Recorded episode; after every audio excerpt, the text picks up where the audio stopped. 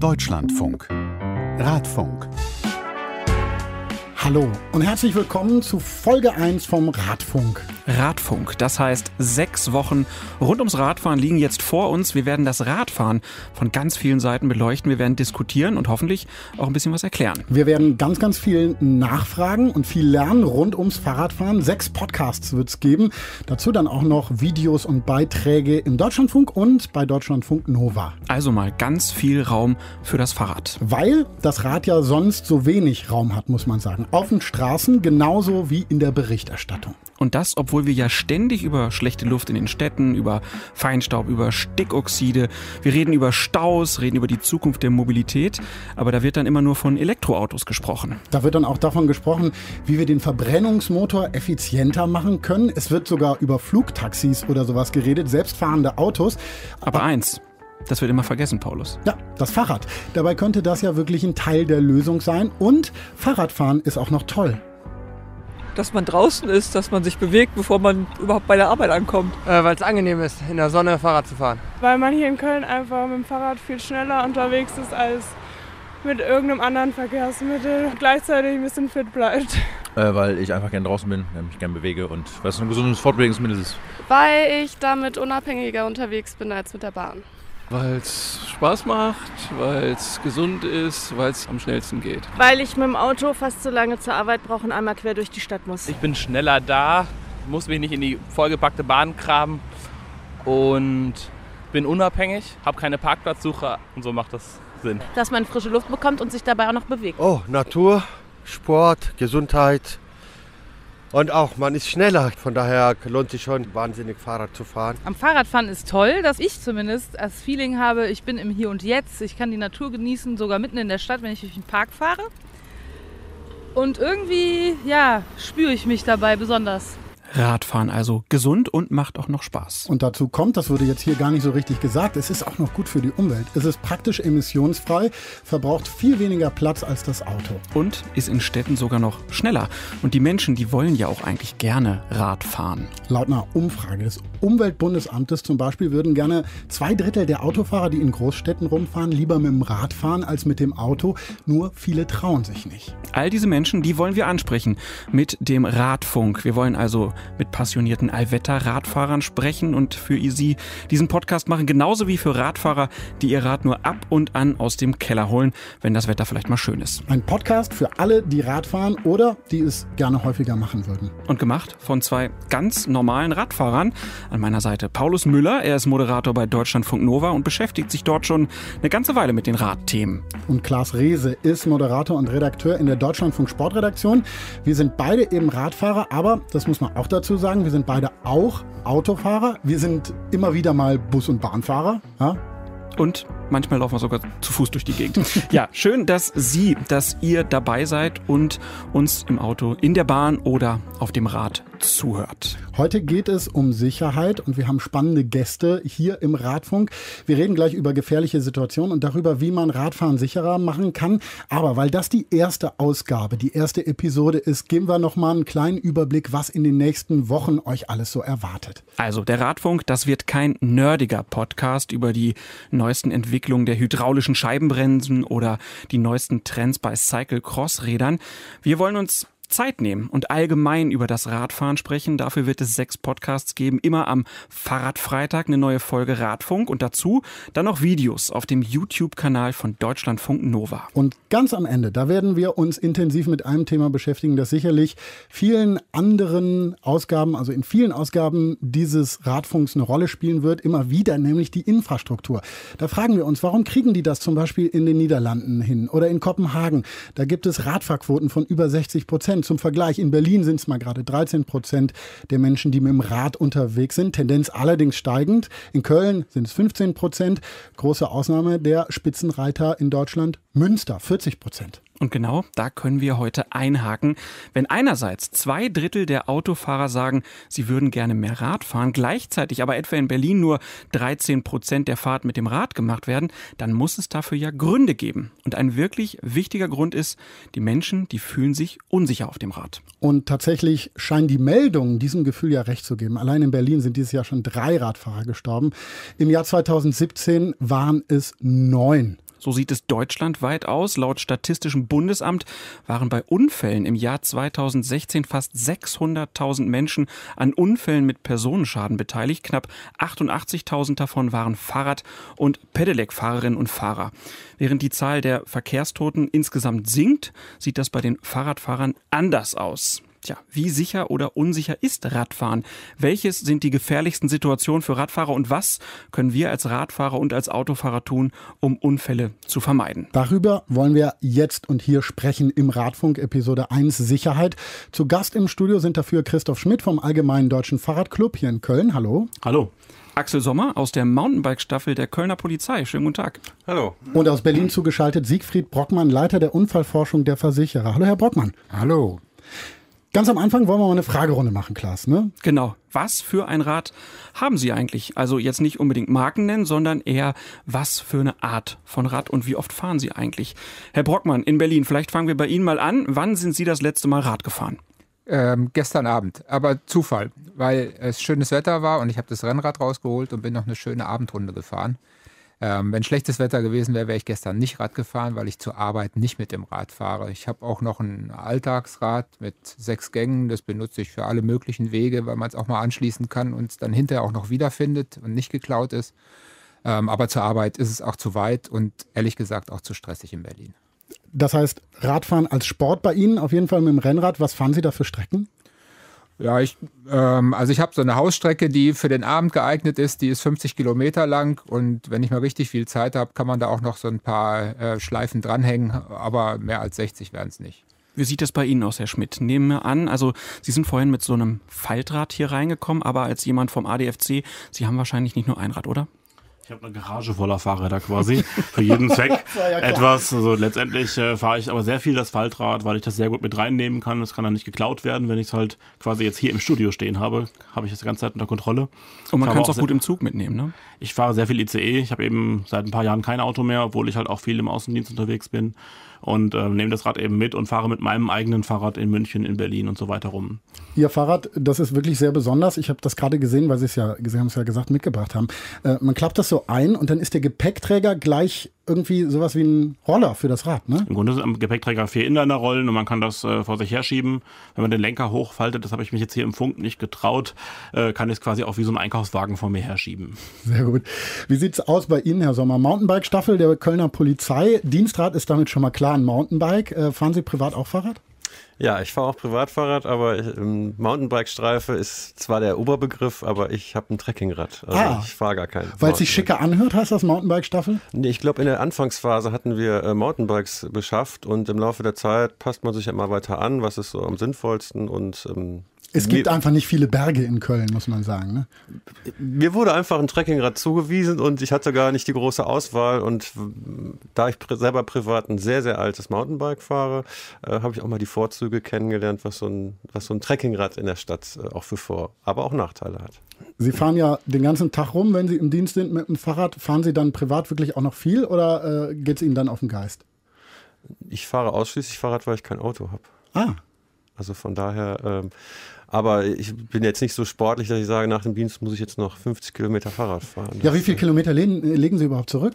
So, ähm, am Dienstag. Als ich da angefangen habe, war die Motivation, dass ich auch ein bisschen Sport mache äh, im Dienst. Aber ähm, letztendlich muss man ehrlicherweise sagen, dass ich am Tag relativ wenig fahre, weil ich gar nicht weit komme, weil wenn ich mit offenen Augen durch die Gegend fahre, bin ich da schon sehr eingeschränkt, weil ich ständig einschreiten muss. Man sieht Sie und Ihre Kolleginnen und Kollegen ja in Köln im Stadtbild. Sie sind heute auch in Ihrer ja, Radfahrkluft, sage ich mal, da. Neongelbe Uniform, ne? Genau, das heißt, man erkennt Sie auch als Fahrradfahrer. Ähm, werden Sie eigentlich anders wahrgenommen, als wenn Sie in Uniform auftreten? Also es ist ja eine Uniform. Klar, aber ich meine, die klassische Uniform, da erwartet man was anderes als ein Radfahrtrikot. Ich, äh, ich weiß es gar nicht, weil es sind so viele Menschen, die mich tatsächlich gar nicht als Polizisten wahrnehmen in der Uniform, weil diese Neonbekleidung doch heutzutage ja doch sehr stark verbreitet ist. Ähm, das heißt, sie werden anders wahrgenommen? Als in einer normalen Polizeiuniform, vielleicht. Verändert das die Kommunikation auch? Ist das einfacher, wenn Sie auf dem Fahrrad unterwegs sind oder ob Sie aus dem Polizeiwagen aussteigen? Also das ist definitiv einfach, weil man einfach viel näher dran ist mit dem Fahrrad und natürlich auch ganz anders agieren kann. Also das, deswegen habe ich mir auch das Fahrrad als Einsatzmittel ausgesucht. Ähm, gibt ja schon mal auch Tage, wo man nicht fahren kann, sei jetzt mal im Winter, wenn Schnee liegt oder wenn es so kalt ist, dass ich dann auch nicht mehr fahren möchte. Äh, dann fahre ich mit dem Streifenwagen und stelle dann fest, dass mir das nicht so viel Spaß macht, weil ich da einfach viel zu weit weg vom Geschehen bin und äh, auch nicht so mobil. Mit dem Fahrrad äh, komme ich in jede Ecke, ich komme überall hin und ich kann auch mal ganz schnell mal eine Straße überqueren, irgendwo anhalten.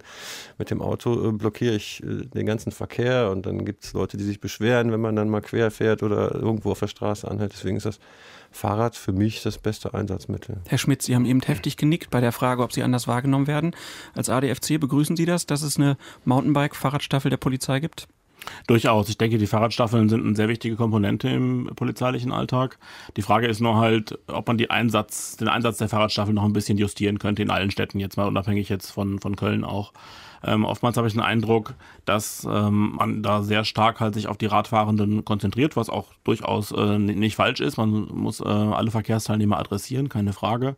Was mir aber immer noch fehlt, ist, dass man äh, sehr stark auch mal eben schaut nach Schulterblickkontrollen und ähnlichen Dingen halt, weil ich mich als Radfahrer eben oft im Straßenverkehr gefährdet sehe. Oftmals passiert da gar nichts, aber das Gefühlte, es könnte äh, jetzt gerade am Ende gewesen sein, das hat man doch relativ häufig und das hält eben die Menschen vom Radfahren ab. Ich glaube, das vertiefen wir gleich nochmal, würde ich sagen, wenn es darum geht, was wir alle tun können, um das Fahrradfahren sicherer zu machen, auf jeden Fall. Genau, und ich glaube, wir reden ja jetzt hier über das Fahrradfahren, haben gesagt, wir sind Alltagsradfahrer. Paulus, was hast du für ein Rad? Ja, im Moment gar keins. Ich habe einen Rahmenbruch. Also ich fahre im Moment Leihräder. Das ist ja das Tolle, dass es diese Leihfahrradsysteme mittlerweile überall gibt. Auch hier in Köln habe ich auch eine gute Auswahl an guten Fahrrädern.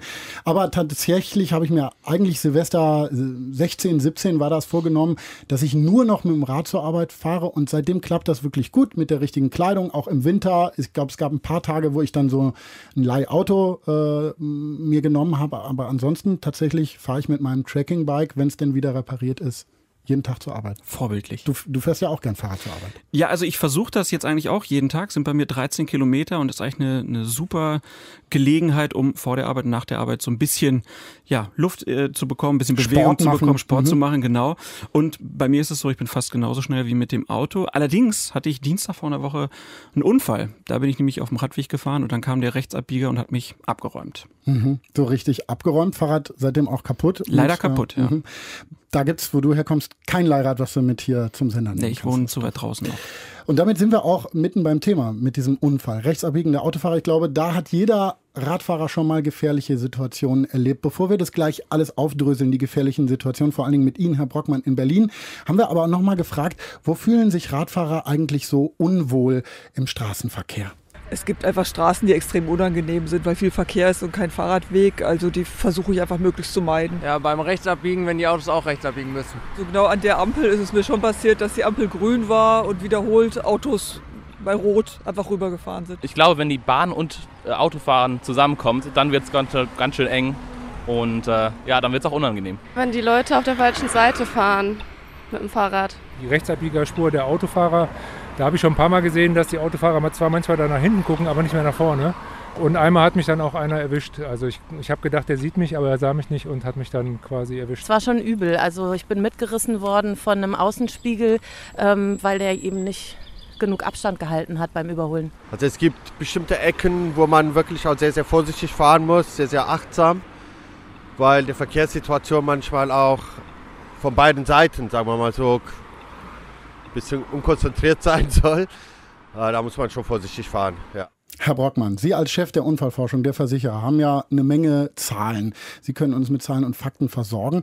Vielleicht dröseln wir das mal so ein bisschen auf. Schauen uns mal an, was die Zahlen sagen und danach schauen wir dann vielleicht auch mal, was wir alle tun können, um Radfahren sicherer zu machen. Ähm, was sagen denn die Zahlen? Wo passieren denn, Herr Brockmann, die meisten Radfahrunfälle? Also ich glaube, wichtig ist erstmal zu differenzieren, wer der Verursacher des Unfalls ist, weil die Radfahrer natürlich, auch die, die Sie jetzt da interviewt haben, im Wesentlichen den Unfall im Auge haben, wo jemand anders sozusagen ähm, ihnen das Recht nimmt. Aber es gibt natürlich auch vom Radfahrer verursachte Unfälle. Und äh, wenn wir über alles schauen, ähm, also auch die sogenannten Alleinunfälle, das sind äh, Stürze zum Beispiel, äh, mit einbeziehen, äh, dann ist in mehr als fünfzig Prozent äh, der Unfälle, bei denen ein Radfahrer verletzt oder getötet wird, der Radfahrer an diesem Unfall ähm, selbst schuld, jetzt unfachmännisch gesprochen. Was sind denn das für Unfälle? Das, also weil wenn, der, ähm, wenn es kein Alleinunfall ist, ist das sehr, sehr häufig, also für den Polizisten jetzt die falsche Flächennutzung. Das heißt also im, übersetzt, also entweder ist er in der falschen Richtung gefahren oder er ist auf dem Gehweg gefahren. Gerne passiert auch beides zugleich.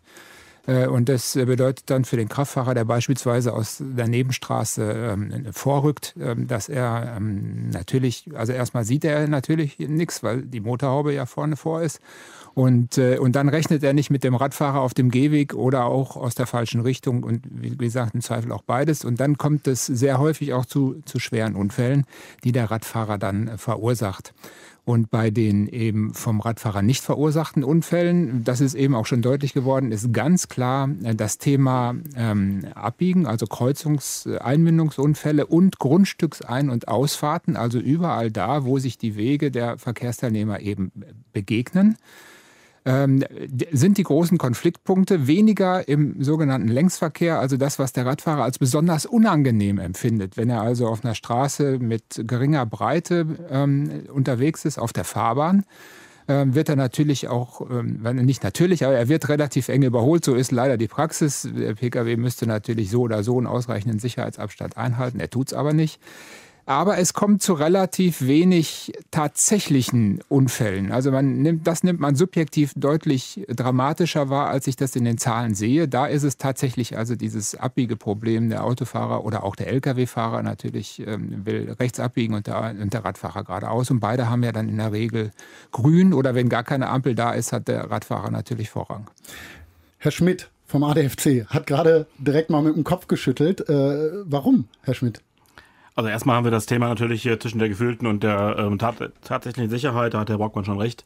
Da will ich auch gar nicht widersprechen. Das ist ein generelles Problem in Deutschland im Moment. Grundsätzlich so. Ähm, aber nichtsdestotrotz ist es so, dass wir natürlich diese Zahlen, die Herr Brockmann nennt, darauf basieren, auf den Radfahrern, die dort fahren. Das heißt, wenn ich jetzt ähm, alle Radfahrer, die auch sonst nur auf Radwegen oder die vielleicht sogar ähm, illegalerweise, was ich nicht gut finde, auf Gehwege ausweichen, wenn die alle da im, ähm, im Fahrbahnverkehr mitfahren würden, dann würden die Zahlen auch ganz anders aussehen. Das heißt, wir betrachten dort halt eine Zielgruppe von den Leuten, die sich überhaupt trauen, auf der Fahrbahn zu fahren und versuchen daraus halt äh, jetzt zu ermitteln, dass dann die Fahrbahn da sicherer sei. Das möchte ich so generell nicht stehen lassen. Nichtsdestotrotz, de facto mit den aktuellen Zahlen ist es natürlich richtig, nur wenn ich halt dazu ähm, kommen möchte, dass halt jeder Mensch in der Lage sein soll, ähm, Rad zu fahren. Wie der Paulus Müller eben sagte, wie viele Menschen vom Auto umsteigen wollten, wenn ich die kriegen möchte, dann ähm, wird das so nicht funktionieren, dass ich sage, fahrt einfach auf der Fahrbahn, das wird schon irgendwie gut gehen. Nein, nein, also jetzt, äh, ähm, das habe ich auch nicht gesagt. Ja. Das ist ein wichtiger Unterschied. Also natürlich ist es so, dass wir, dass ich enge Fahrbahnen, auf denen ich quasi, auf denen der Radfahrer gezwungen ist zu fahren, weil ich auch nicht möchte, dass er sich durch den Fußgängerverkehr schlängeln muss, der ja, also der Gehweg existiert ja meistens noch. Da muss natürlich eine ordentliche Radverkehrsanlage hin. Da sind wir uns sofort wieder einig mhm. darin. Aber ich, ich habe jetzt mal einfach auf die bestehende Infrastruktur geschaut. Mhm. Was mir noch sehr wichtig ist, ich habe noch einen Punkt dabei. Mhm. Und zwar ähm, die Verursacherquote, die eben genannt wurde. Das kann man so nicht stehen lassen. Wenn wir halt ähm, sagen, dass über fünfzig Prozent der, ähm, Radunfälle, der Unfälle mit Radfahrenden ähm, von den Radfahrenden verursacht werden, mag das so stimmen. Gucke ich mir die gleiche Zahl aber für die Kraftfahrzeuge an und sage, alle ähm, Unfälle, die mit, mit Kraftfahrzeugbeteiligung sind, dann haben wir eine achtundneunzig Prozent Quote von Kraftfahrzeugen. Das wird aber nie gesagt, so eine Zahl. Sondern wenn wir uns halt, äh, wir müssen uns, wenn wir das halt anschauen, müssen wir uns jeweils anschauen, welche ähm, Typen von Unfällen haben wir, also Rad-Kfz-Unfälle bzw. Rad-Fußgänger-Unfälle. Und bei den Eigenunfällen ist es doch zum größten Teil die Infrastruktur, die daran verantwortlich ist. Jetzt ist ja mal eine spannende Frage, wo wir gerade bei den Zahlen sind und der Zahlenbasis. Über was für Zahlen reden wir da überhaupt? Also welche Unfälle, welche Ereignisse ziehen überhaupt in so eine Statistik mit ein, Herr Brockmann? Ja, also alles, was, also das ist ein Problem beim Thema Fahrrad. Deswegen ist die Frage schon mal super, weil wir beim Rad eben eine gigantische Dunkelziffer haben. Ja, beim Auto wird ähm, so ziemlich jeder Unfall auch mit kleineren Blechschäden bei der Polizei angezeigt. Das liegt, liegt einfach daran, dass man die gegnerische Versicherung sozusagen als Zahler haben möchte. Ähm, bei Radunfällen oder erst recht bei Alleinunfällen ist es so, dass da erstmal keiner existiert, der das bezahlen würde. Jedenfalls, wenn Rad, Rad miteinander äh, kollidieren oder wenn man halt stürzt. Und diese Unfälle ähm, kennt die Polizei alle gar nicht. Bei, bei, wenn jetzt ähm, bei Kollisionen mit Pkw man sich nur leicht verletzt, auch da ist das häufig so, dass man sich dann untereinander einigt. Das heißt also, die Radunfälle, die wir kennen, sind nur ein Bruchteil dessen, ähm, was tatsächlich äh, geschieht. Darüber sind wir uns alle einig, wir wissen es halt nur nicht besser. Das heißt aber auch, dass dann Unfälle, die sozusagen, naja, mit gar keinem anderen Beteiligten sind, fast komplett aus der Statistik rausfallen, es sei denn, es passiert irgendwie was ganz Schlimmes. Also, weiß ich nicht, jemand fährt betrunken Fahrrad und fällt einfach hin. Ja, wenn er, wenn er einfach hinfällt und hinterher wieder aufsteht, dann wird er in keiner Statistik auftauchen. Und allerdings ist es so, wenn er liegen bleibt, also wenn ein Rettungswagen gerufen wird, ähm, ist die Wahrscheinlichkeit relativ hoch, dass auch äh, die Polizei von dem Unfall erfährt. Muss auch nicht zwingend so sein. Ähm, die Wahrscheinlichkeit ist nur deutlich höher. Und jetzt kommt ein Punkt auch, wo man immer, wenn man Statistik betreibt, immer auch die Grenzen kennen muss. Wir sehen ja sehr viele, ähm, auch radfahrende Senioren in der Statistik, erst recht beim Thema Pedelec. Vielleicht kommen wir ja daher noch drauf. Auf jeden Fall. Ja, mhm. Das liegt ja aber auch natürlich daran, dass der Senior, wenn er stürzt, eben viel häufiger liegen bleibt, weil er eben andere Knochen hat, sich dann vielleicht mehrere Knochen gebrochen hat und alleine von dem Fleck nicht mehr wegkommt. Und in dem Moment ist er dann in der Statistik, während der Junge vielleicht aufsteht und einfach weiterfährt. So, jetzt haben wir gerade festgestellt, fünfzig Prozent, das sind jetzt die Zahlen von Herrn Brockmann, äh, sind mitverschuldet. Äh, Christoph Schmidt vom A D F C sagt, das muss man in der Relation sehen. Ähm, trotzdem ist ja gar keine Frage, dass viele, viele Unfälle mit Fahrrädern auch mit Autobeteiligung sind und vor allen Dingen viele schwere Unfälle. Klaas, du hast es gerade schon mal angesprochen. Du bist angefahren von einem Autofahrer, angefahren worden. Ähm, erzähl uns doch nochmal, was da passiert ist. Es ist so diese klassische Situation, die sowohl Autofahrer ganz fürchterlich finden, aber auch die Fahrradfahrer. Ähm, ich bin auf dem Radweg gefahren, rechts von der Fahrbahn und fahre halt über so einen rot markierte Streifen auf der, äh, auf der Straße und der Mann im Auto hat mich scheinbar nicht gesehen, was wohl auch daran lag, dass da Autos geparkt haben, rechts auf dem Gehweg und ähm, ist auch so ein Ort, wo man nur dreißig fahren darf und ich war praktisch genauso schnell wie die Autos und ähm, ja, er hat mich einfach dann am Hinterrad erwischt. Kann nur noch sagen, dass es wirklich so ist, du, du siehst das Auto, daran erinnere ich mich noch, aber der Unfall selbst, der geht so schnell. Ich weiß nicht genau, wie ich vom Rad gefallen bin, aber es hat mich auf jeden Fall durchgeschüttelt. Und ich habe dann das, was auch Herr Brockmann gerade sagte, man einigt sich dann schnell. Ähm, ich habe nicht die Polizei gerufen. Ähm, Herr Sommer, ich würde jetzt sagen, das war im Nachhinein ein Fehler. Sehen Sie das auch so? Also mit der Unfallstatistik und so, das ist nein, jetzt nicht so mein jetzt, Thema. Nein, nein, nach die, dem Unfall. Wenn ich sollte jetzt, man als Radfahrer dann die Polizei rufen, wenn man einen Unfall hat mit äh, Beteiligung eines Autos? Immer? Oder ist das einigen auch okay? Was sagen Sie? Das muss ja jeder für sich selber entscheiden. Also letztendlich bedeutet das ja auch ein zeitlicher Aspekt. Wenn ich die Polizei anrufe, es ist eine gewisse Wartezeit, die ich warten muss, kann ich durchaus nachvollziehen, wenn das eine Kleinigkeit ist, dass ich versuche, da eine, eine Einigung mit dem mit dem. Aber in meinem Fall war es jetzt auch so, ich bin da runtergefallen, Adrenalin pur in meinem Körper und ich hatte das Gefühl, es ist nichts passiert. Habe mich angeguckt, ich hatte einen kleinen Schrammer am Arm, kleine Schrammer am Knie, aber sonst fühlte ich mich gut. Ich habe dann mich praktisch mehr um den Autofahrer ges- gesorgt, weil der total durchgeschüttelt war und der sagte dann auch, ich zahle alles, ich zahle alles. Ich habe dann aber am Tag selber gemerkt, ich hatte total wackelnde Beine und auch an den Tagen danach tat mir immer was anderes weh. Was sagt der A D F C dazu, wenn ein Fahrradfahrer einen Unfall hat? Immer die Polizei rufen, damit man halt auch vielleicht bei Folgeschäden dann auch die Möglichkeit hat, mit der Versicherung was zu klären? Gerade weil ich unter Adrenalin stehe, gerade weil ich das in dem Moment gar nicht beurteilen kann, sollte man das tun. Ich meine, ich habe schon mal so kleinere Dinge, dass ein Außenspiegel mich am Lenker berührt hat und ich bin gar nicht gestürzt und war auch kein Schaden oder was. Ähm, da tue ich dann gegebenenfalls meine Man- Meinung zu kund, aber ähm, mehr passiert da auch nicht. Aber wenn ich jetzt vom Rad geholt werden würde, wenn ich wirklich stürzen würde, in Ihrem Fall ist sogar das Rad kaputt, da würde ich allein schon aus Gründen der Rechtssicherheit das machen. Herr Brockmann, die Rechtsabbiegeunfälle, wenn wir die uns mal gesondert anschauen, ähm, haben Sie da auch Zahlen zu, wie häufig das passiert und sind es tatsächlich, das war ja auch in der Umfrage, die wir gerade von den Radfahrern gehört haben, immer wieder genannt, ich habe total Angst bei dieser Abbiegesituation, die ist, empfinde ich als gefährlich oder die ist äh, gefährlich, haben die Radfahrer da recht? Ja, also konkrete Zahlen äh, zu dem Szenario äh, habe ich nicht, aber wir können ungefähr davon ausgehen, dass im Gesamt, äh, vom Gesamtunfallgeschehen, also Autofahrer äh, gegen Radfahrer, dass über siebzig Prozent aller Unfälle sind, die auf dieses Szenario entfallen. Wenn ich, äh, wenn ich jetzt sämtliche abbiege, auch in die andere Richtung, man, äh, das Problem kann auch der links abbiegende Kraftfahrer sein. Ja, der hat nämlich, der hat zwar ein anderes Problem, der hat ein bisschen bessere Sicht, aber er muss halt mehrere Dinge gleichzeitig entscheiden. Der muss also durch die Zeitlücke des gegenkommenden Verkehrs durch und Radfahrer und Fußgänger gleichzeitig beobachten. Und von den Abbiegeunfällen ist also ein Drittel tatsächlich auf dieses Andersherum-Szenario zurückzuführen. Und das Schlimme an dem Szenario ist, der Kraftfahrer ist dann in der Regel schon schneller. Also der hat, weil er ja schnell über die Kreuzung will, bereits Geschwindigkeit aufgebaut. Mhm. Und deswegen kommt es auch in diesem Szenario zu relativ schweren Unfällen. Bei dem Rechtsabbiegeunfall ist es so, dass der Kraftfahrer ja nur eine sehr, sehr geringe Geschwindigkeit hat in dem Moment. Also die Eigengeschwindigkeit des Rades eher, dafür, abgesehen vom genauen Kollisionspunkt, dafür entscheidend ist, wie der Unfall dann konkret abläuft. Mhm. Allerdings, ich habe vorhin schon mal Zahlen genannt, drei Fahrradtote in Berlin dieses Jahr.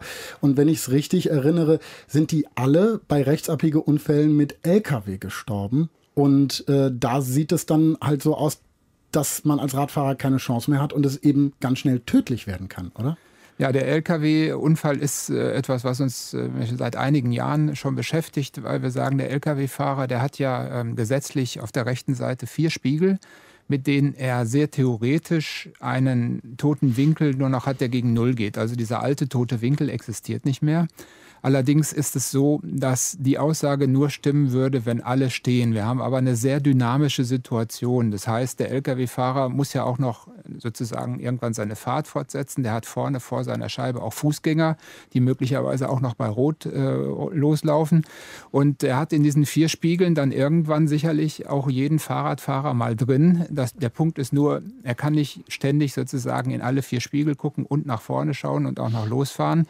Und dann kommt es zu der Situation, dass er natürlich, ähm, die, ähm, wenn beide rot hatten und an der Ampel stehen, natürlich durchzählen kann, wie viele Radfahrer sich neben ihm aufgestellt haben.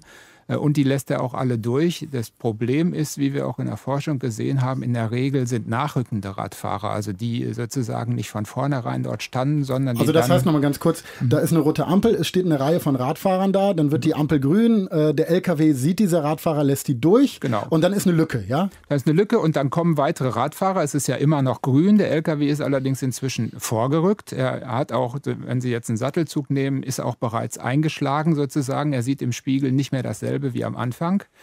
Und äh, das mag durchaus sein, dass er also in seinem Weitwinkelspiegel dann als Stecknadelkopf sozusagen für eine halbe Sekunde auch einen nachrückenden Radfahrer gesehen hätte, aber praktisch sich schon damit beschäftigt hat, sozusagen vorwärts zu fahren. Das ist fahrpsychologisch gesehen für ihn praktisch eine unlösbare Aufgabe und deswegen kommen wir ja auf das Thema elektronischer Abbiegeassistent, der ihn dann, wenn er jetzt tatsächlich losfährt und da ist noch ein Objekt im Gefahrenbereich, eben so warnt, dass er nochmal auf die Bremse tritt und schaut, was da los ist. Die Verkehrsminister haben das jetzt ja auch auf der Agenda, wollen sich darum kümmern, Abbiegeassistenten verpflichtend einführen. Was ist da die Forderung des A D F C, Herr Schmidt? Das ist eine ganz alte Forderung von unserem Bundesverband und wir begrüßen das sehr.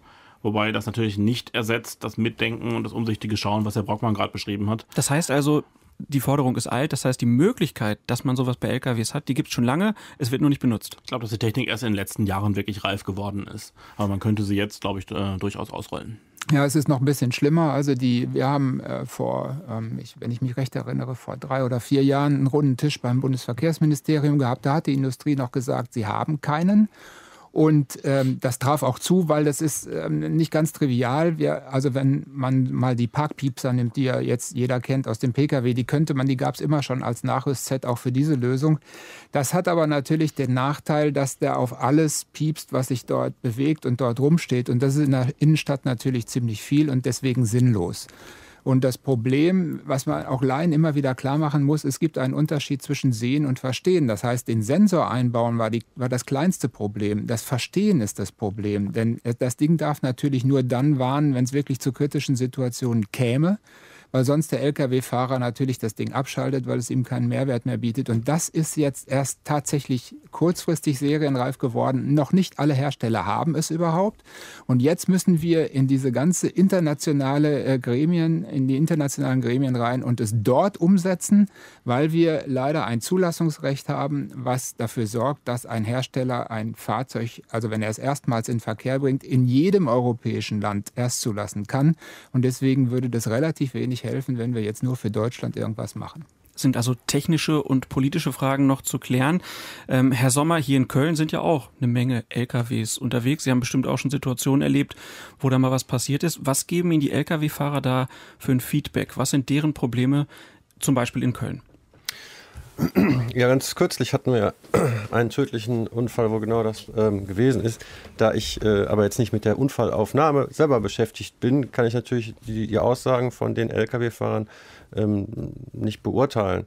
Ähm, ich kann das nur aus meiner se- eigenen Perspektive, wenn ich zum Beispiel mit so einem äh, V W-Bulli von der Polizei unterwegs bin, merke ich auf einmal die Sicht aus einer anderen Perspektive und stelle fest, wie viele Leute ich dann tatsächlich nicht wahrnehme, weil ich mit dem ganzen Verkehrsgeschehen so beschäftigt bin, dass es einfach erforderlich ist, da besonders aufzupassen. Aber man ertappt sich immer wieder selber, dass man plötzlich auf einmal einen Radfahrer vor der Nase hat, den man dann doch nicht gesehen. Und da ist ja auch oft die Forderung, dass man sagt, Fahrradfahrer müssten da vorsichtiger sein. Sie müssten erkennen, da ist ein L K W, der abbiegt. Was sagen Sie, ähm, Herr Schmidt, wenn, wenn diese Forderung aufkommt, dass Fahrradfahrer doch vorsichtiger sein sollen in solchen Situationen? Ich spreche immer ganz gerne vom Respekt, den man vor diesem Fahrzeug haben sollte. Ich sehe oft Leute, die dann halt in Situationen an L K W vorbeifahren, äh, wo ich es nicht machen würde, keine Frage. Nur man hat ja gar nicht die Chance, in jeder Situation darauf zu reagieren. Gerade die, äh, wir hatten schon L K W-Abbiegeunfälle an einer Firmeneinfahrt. Da hat der Radfahrer gar nicht mit gerechnet, dass in dem Moment halt der, Rad, der, der L K W da reinfährt. Und die letzten beiden L K W-Unfälle mit Rechtsabbiegern war bei uns hier in Köln auf den freilaufenden Rechtsabbiegern. Das sind diese, diese ähm, Rechtsabbiegespuren, die nicht mit Ampeln signalisiert sind, wo man den motorisierten Verkehr beschleunigt an einer Stelle, wo man eigentlich entschleunigen müsste. Also eine völlig absurde Infrastruktur, die man da aufbaut. Wobei in beiden Fällen, in beiden letzten Fällen, jetzt genau vor einem Jahr und jetzt vor ein paar Wochen, was der Axel äh, gerade ansprach, ähm, in beiden Fällen stand der L K W. Das heißt, der Radfahrer hat in diesem Moment darauf vertraut, der sieht mich, der wartet auf mich, super, fährt vorbei. Und in dem Moment, wo er vor dem L K W war, fuhr er wieder an. Eine sehr unbefriedigende Situation, weil wir gerade gehört haben, der L K W-Fahrer hat dann vielleicht gar keine Chance, da jemanden zu sehen. Wir haben aber auch gehört, die Abbiegesysteme funktionieren noch nicht, die gibt es noch, noch nicht, aber die Gefahr ist real. Es gibt diese toten Radfahrer. Was gibt es denn für Alternativen, die man vielleicht schneller umsetzen könnte? Gibt es da irgendwelche ja, Ideen? Man kann ja auch an die Infrastruktur ran. Zum Beispiel ähm, ist es natürlich ähm, völlig absurd, dass man rechtsabbiegende Fahrzeuge und geradeaus fahrende Fahrzeuge, die rechts von diesen Rechtsabbiegern sind, gleichzeitig grün gibt. Man kann natürlich an die freilaufenden Rechtsabbieger an, ran. Da muss man halt dann teilweise mal ähm, damit leben, dass der Verkehrsfluss vielleicht nicht so optimal ist. Aber ich finde schon, dass Menschenleben höher gewertet werden sollten als der Verkehrsfluss. Herr Brockmann, haben Sie denn da Zahlen zu, ähm, wie verschiedene Arten von Kreuzungen da die Unfallstatistik beeinflussen können? Also nicht auf diesen Spezialfall bezogen, aber vom Grundsatz her ist das natürlich äh, vollkommen richtig. Also freie Rechtsabbieger ähm, bede- führen eben zu relativ zügig abbiegenden Fahrzeugen und das ist a priori eine Gefahr für Radfahrer und deswegen sind wir auch nicht für die freien Rechtsabbieger. Was beim, ähm, bei der Infrastruktur etwas schlechter klappt beim L K W als beim P K W ist das Thema Sichtbeziehungen. Weil wir ja beim L K W, wie gesagt, das ist nicht der Schulterblick sozusagen das Problem, sondern dass man halt durch die Spiegel immer nur ein sehr kurzes und eben auch verengtes Bild aufbaut als L K W-Fahrer. Als P K W-Fahrer sind die Sichtbeziehungen allerdings kriegsentscheidend. Also wenn der, wenn der P K W-Fahrer alles richtig macht, also sich mehrfach im Spiegel vergewissert, einen ordentlichen Schulterblick hat, dann kommt es eben noch zu dem Zusatzproblem, welche Sichtbeziehung hat er? Und da ist es leider so, dass wir die alten sogenannten abgesetzten Radwege, also die dann zwei Meter von der Fahrbahn entfernt sind, die, da ist meistens noch irgendeine Hecke davor oder eben gerade auch äh, parkende Fahrzeuge. Das sind Dinge, die auf den P K W-Abbiegeunfall bezogen natürlich verhindert werden müssen. Und da kann man in der Infrastruktur eine ganze Menge machen. Christoph Schmidt, Sie wollten da was zu sagen. Ja, äh, stimme ich soweit zu. Ähm, Im Bereich der Radwege ist oft das Problem, dass man halt wirklich jeden letzten Parkplatz bis in den Kreuzungsbereich legal auszeichnet. Darüber hinaus die illegalen Parker im Kreuzungsbereich nicht, ähm, nicht sanktioniert. Ähm, das wird sehr stark ignoriert, weil sich halt Ordnungsämter oftmals eher auf den Bereich der bewirtschafteten Parkplätze konzentrieren. Ähm, ich habe mal irgendwann vor zwei, drei Jahren mal ermittelt, dass wir, glaube ich, drei Radwegparker in ganz Köln pro Tag finden durchs Ordnungsamt. Das ist lächerlich. Die, da würde ich mehr finden. Da, da finde ich auf jeder Fahrt mehr, in jeder Straße quasi. Ähm, und ähm, was aber auch noch zunimmt, ist, dass wir immer mehr Stadtmobiliar in den Kreuzungsbereich reinbauen. Wenn wir uns mal in den Städten angucken, was da an Werbesäulen, an Werbetafeln hingestellt wird von den Unternehmen, da verdient die Stadt Geld dran, aber letztendlich halt zulasten der schwächeren Verkehrsteilnehmer, weil das gerade auch die Abbiegeunfälle noch weiter begünstigt. Ähm, zum Thema Schulterblick. Ich war an dieser Unfallstelle, wo der L K W abgebogen ist, habe da äh, mit dem A D F C eine Mahnwache veranstaltet, war eine Stunde vorher da und habe dort die Verkehrsteilnehmer beobachtet. Ähm, ich würde sagen, etwa fünfzig Prozent der Autofahrer haben dort einen Schulterblick überhaupt nur gemacht. Die, die ihn gemacht haben, haben ihn erst gemacht, wo die, die Motorhaube quasi schon auf der Radfurt war, weil sie halt nur den Zebrastreifen wirklich wahrgenommen haben und die Radfurt da ignoriert haben. Ähm, das heißt, da müssen wir noch viel mehr drauf drängen, das müssen wir auch mal in, in die Kontrolle aufnehmen, in die ähm, Sanktionierung aufnehmen, dass es viel mehr ins Bewusstsein der Menschen reinkommt. Und äh, was das ähm, Einsehen der Kreuzung angeht, ich möchte in keinem L K W-Fahrer drin stecken. Also ich möchte das nicht machen, in einer, in einer, in einer Innenstadt irgendwo mit dem L K W rumfahren. Ich habe allerdings auch schon Gespräche mit radfahrenden L K W-Fahrern gemacht und die sagen, wenn man sein Fahrzeug wirklich im Griff hat, wenn man halt umsichtig fährt und so weiter, ist es eigentlich schon so, dass man diesen Rundumblick haben kann. Und ein ganz wichtiger Punkt ist, Herr Brockmann sagte eben, der L K W-Fahrer ist dann oft schon leicht eingeschwenkt. Das ist genau der Punkt, der der Fehler ist. Er muss halt noch parallel zum Radweg stehen bleiben, um seine Spiegel nutzen zu können. Da gibt es ein wunderbares Blatt von der Berufsgenossenschaft Verkehr dazu, die das sehr gut beschreibt. Das kann ich L K W-Fahrer nur ans Herz legen, sich das mal intensiv zu Gemüt zu führen. Herr Brockmann hat vorhin die Sichtachse angesprochen ähm, und da auch gesagt, die innenliegenden Radwege verkomplizieren das total. Deswegen gehen ja viele Städte dazu über, die Radwege an die Straße zu legen, entweder als Fahrstreifen oder als Schutzstreifen. Auf jeden Fall so, dass die Radfahrer parallel zur Straße fahren und da ihren Platz haben. Und das verhindert vielleicht auch so rechtsabbige Unfälle. Eine andere Situation wird dann aber interessant, das sogenannte Dooring, das Getürtwerden. Also kennen wir, glaube ich, alle als Radfahrer. Wir fahren an Autofahrern, an, an Autos vorbei, die da stehen am Rand, die da parken. Und wenn dann so eine Autotür aufgeht, ganz plötzlich, dann hat man eigentlich gar keine Chance mehr. Also das geht so schnell. Ähm, und da passieren auch ganz, ganz schlimme Unfälle, weil Radfahrer ähm, in der Autotür hängen. Das geht jedem so. Und dabei gibt es eigentlich eine super Möglichkeit, wie man das verhindern kann, Paulus. Mhm, wir haben das bei Deutschlandfunk Nova uns auch mal angeguckt, haben dann Video zu gemacht, das nennt sich Dutch Reach, also äh, der niederländische Griff sozusagen. Das lernen äh, Fahrschüler schon in den Niederlanden und zwar ist es ganz simpel. Man muss die Autotür als Autofahrer immer mit der Hand aufmachen, die von der Tür weiter entfernt ist. Also wenn ich am Fahrersitz sitze, ist es die rechte Hand und wenn ich dann, das kann man jetzt mal hier irgendwie machen, ne, könnt ihr zu Hause auch mal ausprobieren, wenn man dann nach der Tür greift, dann dreht man sich so rum, ein bisschen weg und der Rücken dreht sich auch, der Kopf dreht sich nach hinten, man macht automatischen Schulterblick. Man wird sozusagen dazu gezwungen und das könnte wirklich ja, verhindern, dass so viele Radfahrer in Autotüren landen. Herr Brockmann, was mich aber interessieren würde, ähm, zu dieser Unfallart, ähm, steigt die tatsächlich statistisch, weil mehr Radwege jetzt an der Straße langführen? Ja, bedauerlicherweise führt die Polizei den Dooring-Unfall nicht in der Statistik als Dooring-Unfall. Deswegen kann ich, also wir haben den wissenschaftlich untersucht, aber ich kann nicht sagen, ob das mehr oder weniger wird. Ich würde jetzt mal sagen, ähm, gefühlt ja. Und äh, die Grundlage dafür haben Sie ja selber schon gesagt. Wenn ich... Ähm, Wenn die Städte ähm, Radfahrstreifen anlegen und ähm, meinen aber auf die paar Parkplätze rechts davon nicht verzichten zu können, denn das ist ja das eigentliche Problem dahinter, ähm, dann kommt es genau zu diesen Situationen und ich würde mal sagen, das ist mehr geworden. Hm. Sind diese Unfälle, Sie sagen, Sie haben die auch erforscht, sind die denn irgendwie besonders? Also was haben Sie da rausgekriegt bei der ja, Forschung? Ja, also zunächst mal muss man sagen, also, er, also in unseren Forschungsarbeiten kommt er nicht so häufig vor, also nur ähm, rund sieben Prozent der Radfahrunfälle, aber er hat halt eine besondere Unfallschwere. Äh, das muss man sagen. Und äh, wichtig ist dabei eben auch den, den Weg mal sich zu betrachten, den der Radfahrer braucht, um noch sinnvoll zu reagieren. Äh, da, und dann ist eben, dann weiß man sofort, da reichen auch zehn Meter nicht aus, wenn man jetzt zwanzig Kilometer pro Stunde Geschwindigkeit hat, äh, bräuchte man mehr als zehn Meter entweder Ausweich- oder Anhalteweg. Und die hat man eben in der Regel nicht. Also in dem Moment, wo man sieht, dass diese Tür aufgeht, hat man also de facto schon keine Chance mehr. Sie haben gerade das Wort Unfallschwere benutzt. Können Sie das nochmal kurz definieren? Worum geht es da? Das heißt, dass ich einfach bei solchen Unfällen besonders schwere Verletzungen ähm, habe, gemessen an, an allen Unfällen. Also wenig Leichtverletzte, in der Regel Schwerverletzte. Herr Sommer, wenn Sie mit dem Fahrrad unterwegs sind in der Stadt als Polizist, erleben Sie diese Situation auch?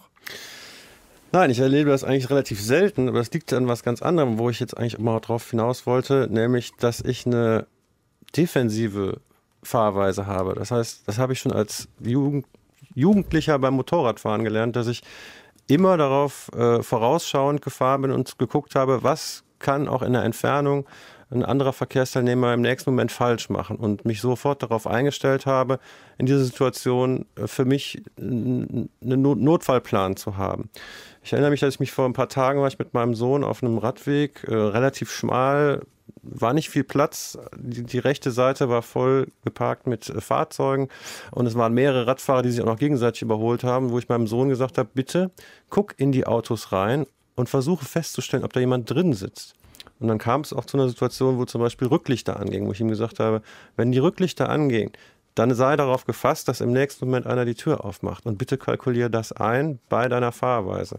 Ich sag mal, wenn man so ein bisschen auf seinen Selbsterhaltungstrieb achtet, ähm, ich erlebe seltenst solche Situationen. Ich, ich nehme mir aber auch den Raum. Ich, ich nehme mir immer so viel Platz auf der Straße, dass immer noch Platz ist, ähm, wenn da eine Tür aufgeht. Wichtiger Punkt, ne? Also da hat die Polizei in Köln ja sogar Aufkleber auf ihren Streifenwagen gehabt, ja, die darauf hinweisen, ne? Also viele glauben ja auch tatsächlich, sie müssten sich an den Straßenrand klatschen, weil sie Angst haben, dass einer hinter ihnen mal hupen könnte. Aber da, ich, ich finde das immer ein gutes Beispiel, wenn ich sage, wie ich das meinem Kind beibringe. Weil der muss alleine als Elfjähriger auf diesem Radweg oder auf dem Fahrradschutzstreifen fahren. Und natürlich mache ich mir Sorgen. Deswegen versuche ich ihm zu erklären, nimm dir deinen Raum, den du brauchst und mach dich äh, auf solche Situationen gefasst. Nochmal zu dem Thema L K W.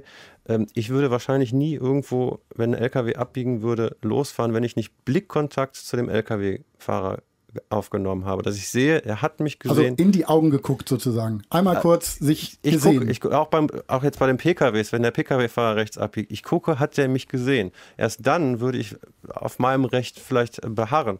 Aber ansonsten würde ich ja immer versuchen äh, anzuhalten. Ich muss immer einkalkulieren, äh, dass derjenige mich nicht sieht, weil ich auch selber weiß, es ist, es kommt immer wieder vor, dass man das einfach mal übersieht. Das Verkehrsgeschehen ist, das sind so viele Faktoren in der Großstadt. Ähm, Also vorausschauendes Fahren auf jeden Fall wichtig, auch ein empathisches Fahren sozusagen, dass ich mich in andere Verkehrsteilnehmer hier hineinversetze. Genau. Aber jetzt auf das Thema Abstand nochmal gesprochen. Äh, Herr Schmidt, was sagen Sie vom A D F C da? Was ist Ihre Empfehlung? Also grundsätzlich ist es sehr wichtig, diesen dreihundertsechzig Grad Rundumblick quasi im äh, Grunde die ganze Zeit zu haben, zu, ähm, in, äh, zu, zu ähm, ermitteln, was andere wohl machen werden, halt, stimme ich absolut zu. Ähm, das Thema Abstand sieht so aus, dass man Ähm, das Rechtsfahrgebot durchaus einhalten kann. Äh, man da, muss sich äh, durch das Rechtsfahrgebot nicht selbst gefährden. Das äh, sagt die Straßenverkehrsordnung ganz sicher nicht. Also da ähm, hat der Fahrradpolizist gerade äh, das sehr richtig dargestellt. Das heißt, ich sollte selbst zum normalen Bordstein schon Abstand halten. Falls da jemand mal ähm, unvermittelt hervortritt, falls ein Schlagloch ist, den ich ausweichen muss und so weiter. Das ist schon gut, halt auch da schon durchaus mal einen halben Meter, Meter Abstand zum Bordstein zu halten und wenn parkende Autos da sind, wegen den Türen, auch durchaus noch mehr. Und das bedeutet aber auch, dass ich eben halt so ein bisschen tough sein muss, dass ich mir den, dass ich den Mut haben muss, mir diesen Raum zu nehmen, weil ich eben sehr eng überholt werde. Und ich glaube, das hängt sehr stark zusammen. Deswegen haben wir gemeinsam mit der Polizei Köln auch diese Aktion gemacht, dass wir auf die Streifenwagen hinten die Abstandsaufkleber draufgeklebt haben. Die also eben der sagen, Abstand, den Autos, Autos halten zu Radfahrenden halten sollen, ja, weil das sich auch bedingt. Ich glaube, dass wenn die Autos eben da mehr Respekt davor haben, dass da ein Menschenleben und unterwegs ist und nicht nur irgendwie ein, ein, ein Stück Fahrrad, Ähm, wenn man da eben die anderthalb Meter einhält und wenn die anderthalb Meter nicht einzuhalten sind, auch einfach mal hinter dem Fahrrad bleibt. mhm. ähm, dann ähm, würden Radfahrer sich auch nicht so bedrängt fühlen und sich so sehr stark an dem rechten Rand orientieren. Das muss man ganz klar sagen. Also wenn ein Radfahrer jetzt mehr als einen Meter Platz zum parkenden Auto hält und dann der Autofahrer ein Meter fünfzig auf der anderen Seite Platz halten muss zum Radfahrer, dann bedeutet das in der Realität ganz oft, dass der Autofahrer einfach nicht überholen kann und halt damit leben muss, dass er eine Weile hinter dem Fahrradfahrer herfährt. Ja, man kann im Grunde sagen, dass man einen Überholvorgang, wenn man ein anderes Auto überholt, dass er exakt die gleichen Lenkbewegungen erfordert, wie einen Fahrradfahrer zu überholen. Also letztendlich brauche ich eigentlich in der Regel einen vollständigen Spurwechsel. Ich meine, es gibt auch seltene Ausnahmen, wo sie überbreite Spuren haben, irgendwo in den Städten, aber in der Regel ist es so, dass ich die Spur vollständig wechseln muss. Das heißt, wenn kein Gegenverkehr da ist, kann ich erst überholen. Herr Brockmann, der zu geringe Abstand, taucht der bei Ihnen in den Statistiken auch immer wieder auf? Ja, wir haben ja vorhin darüber gesprochen, das sind diese klassischen, also Längsverkehrsunfälle, also beim Überholen. Das ist ähm, im, also anders als beim gefühlten Problem sozusagen de facto kein so großes Problem. Ich bleibe aber trotzdem dabei, wir haben ja auch über die Attraktivität des Fahrradfahrens gesprochen, dass das für mich ein wichtiges Thema ist, dass der Abstand auf jeden Fall eingehalten wird. Und bei der Gelegenheit sollten wir vielleicht über etwas sprechen, was völlig zu Unrecht den Namen Schutzstreifen trägt. Weil der nämlich ein verzweifelter Versuch ist, so zu tun, als würde man Radverkehrspolitik machen. Vielleicht können wir das gerade mal definieren. Was bedeutet Schutzstreifen? Wir haben ja auch durcheinander geredet gerade. Ich habe dann mal Fahrradweg auf der Straße gesagt. Sie haben das Wort Schutzstreifen, glaube ich, Herr Sommer, schon mal in den Mund genommen. Was ist das? Ja, es gibt, das ist ja ganz technisch, da gibt es unterschiedliche äh, Definitionen. Also was ich darunter verstanden habe, ist dieser äh, mit, mit, mit Strichen markierte äh, Bereich am rechten Fahrbahnrand. Aber ähm, nicht rot markiert, nur mit Strichen? Ich meine jetzt primär erstmal derjenige, ja. der jetzt rot, äh, der, der nicht eingefärbt ist, sondern nur mit Strichen. Das ist das, was Herr Brockmann, glaube ich, auch meinte, dieser Versuch, ähm, ja, Fahrradinfrastruktur ähm, zu schaffen. Da gibt es aber verschiedene, dann gibt es dann noch welche mit einem durchgezogenen Strich äh, und dann gibt es natürlich äh, noch welche mit dem äh, Fahrrad, mit dem blauen Fahrradfahrersymbol. Das sind unterschiedliche äh, Varianten. Aber mhm. da kennt sich der Herr Schmidt. Der hat im Grunde ganz äh, andere Rechtssituationen in dem Moment. Das heißt, äh, der Schutzstreifen, den Herr Brockmann ansprach, ähm, der hat relativ geringe Breitenanforderungen. Der wird dann halt oft gegen schon ähm, aus heutiger Sicht, bei den heutigen Fahrzeugbreiten, zu schmale Parkplätze ohne Abstand direkt neben die parkenden Autos geparkt. Das ist manchmal nur so ein, so ein Meter oder Im so, Grunde markiert ja. es den Bereich, wo ich auf gar keinen Fall fahren sollte, weil es total gefährlich ist.